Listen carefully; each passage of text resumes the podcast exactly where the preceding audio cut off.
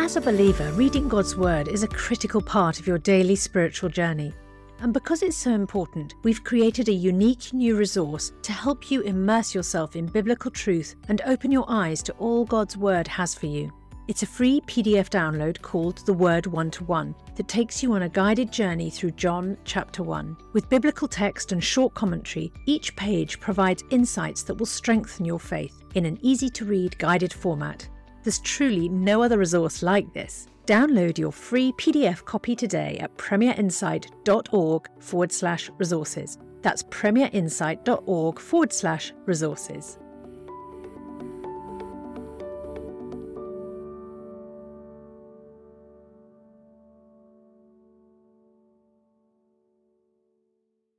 Bringing the Word to life. The Bible in a year. 1 Chronicles chapter 5 The sons of Reuben, the firstborn of Israel. He was the firstborn, but when he defiled his father's marriage bed, his rights as firstborn were given to the sons of Joseph, son of Israel, so that he could not be listed in the genealogical record in accordance with his birthright. And though Judah was the strongest of his brother, and a ruler came from him, the rights of the firstborn belonged to Joseph.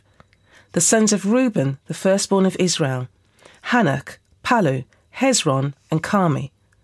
The descendants of Joel, Shemaiah his son, Gog his son, Shimei his son, Micah his son, Reah his son, Baal his son, and Beerah his son, whom Tiglath-Pileser, king of Assyria, took into exile. Beerah was the leader of the Reubenites. Their relatives by clans listed according to their genealogical records. Jeiel the chief, Zechariah and Bela son of Azaz, the son of Shema, the son of Joel. They settled in the area from Aroer to Nebo and Baal-meon. To the east they occupied the land up to the edge of the desert that extends to the Euphrates River because their livestock had increased in Gilead.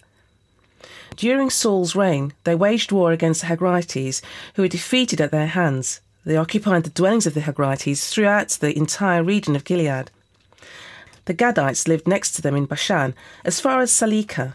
Joel was the chief, Shapham the second, Janai and then Shaphat in Bashan.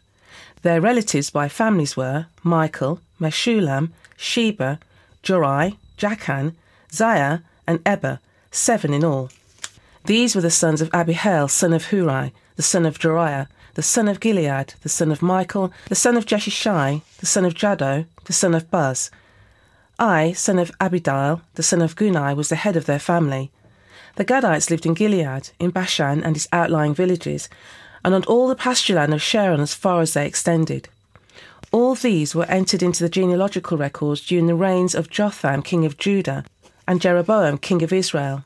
The Reubenites, the Gadites, and the half tribe of Manasseh had 44,760 men ready for military service, able bodied men who could handle shield and sword, who could use a bow, and who were trained for battle. They waged war against the Hagrites, Jetur, Naphish, and Nodab. They were helped in fighting them, and God delivered the Hagrites and all their allies into their hands, because they cried out to him during the battle. He answered their prayers because they trusted in him. They seized the livestock of the Hagrites 50,000 camels, 250,000 sheep, and 2,000 donkeys. They also took 100,000 people captive, and many others fell slain, because the battle was God's, and they occupied the land until the exile. The people of the half tribe of Manasseh were numerous. They settled in the land from Bashan to Baal Hermon, that is, Senir, Mount Hermon. These were the heads of their families Epher, Ishi, Eliel, Azriel, Jeremiah, Hodaviah, and Jahdiel. They were brave warriors, famous men, and heads of their families, but they were unfaithful to the God of their ancestors and prostituted themselves to the gods of the peoples of the land whom God had destroyed before them. So the God of Israel stirred up the spirit of Pul, king of Assyria, that is Tiglath-Pileser, king of Assyria, who took the Reubenites, the Gadites, and the half tribe of Manasseh into exile. He took them to Halah, Habor, Hara, and the river Gozan, where they are to this day. Luke chapter 7 When Jesus had finished saying all this to the people who were listening, he entered Capernaum. There a centurion's servant, whom his master valued highly, was ill and about to die. The centurion heard of Jesus and sent some elders of the Jews to him, asking him to come and heal his servant. When they came to Jesus, they pleaded earnestly with him. This man deserves to have you do this, because he loves our nation and has built our synagogue. So Jesus went with them. He was not far from the house when the centurion sent friends to say to him, Lord, don't trouble yourself, for I do not deserve to have you come under my roof. That is why I did not even consider myself worthy to come to you. But say the word, and my servant will be healed. For I myself am a man under authority, with soldiers under me. I tell this one, Go, and he goes, and that one, Come, and he comes. I say to my servant, Do this, and he does it. When Jesus heard this, he was amazed at him, and turning to the crowd following him, he said, I tell you, I have not found such great faith even in Israel. Then the men who had been sent returned to the house, and found the servant well. Soon afterwards, Jesus went to a town called Nain, and his disciples and a large crowd went along with him. As he approached the town gate, a dead person was being carried out, the only son of his mother, and she was a widow and a large crowd from the town was with her. When the Lord saw her, his heart went out to her, and he said, Don't cry. Then he went up and touched the bier they were carrying him on, and the bearers stood still. He said, Young man, I say to you, get up. The dead man sat up and began to talk, and Jesus gave him back to his mother. They were all filled with awe and praised God. A great prophet has appeared among us, they said. God has come to help his people. This news about Jesus spread throughout Judea and the surrounding country. John's disciples told him about all these things. Calling two of them, he sent them to the Lord to ask, Are you the one who is to come, or should we expect someone else? When the men came to Jesus, they said, John the Baptist sent us to you to ask, Are you the one who is to come, or should we expect someone else? At that very time, Jesus cured many who had diseases, illnesses, and evil spirits, and gave sight to many who were blind. So he replied to the messengers, Go back and report to John what you have seen and heard. The blind receive sight, the lame walk, those who have leprosy are cleansed, the deaf hear, the dead are raised, and the good news is proclaimed to the poor. Blessed is anyone who does not stumble on account of me. After John's messengers left, Jesus began to speak to the crowd about John. What did you go out into the wilderness to see? A reed swayed by the wind? If not, what did you go out to see? A man dressed in fine clothes. No, those who wear expensive clothes and indulge in luxury are in palaces. But what did you go out to see? A prophet. Yes, I tell you, and more than a prophet. This is the one about whom it is written, I will send my messenger ahead of you, who will prepare your way before you. I tell you, among those born of women, there is no one greater than John. Yet the one who is least in the kingdom of God is greater than he. All the people, even the tax collectors, when they heard Jesus' words, acknowledged that God's way was right because they had been baptized by John.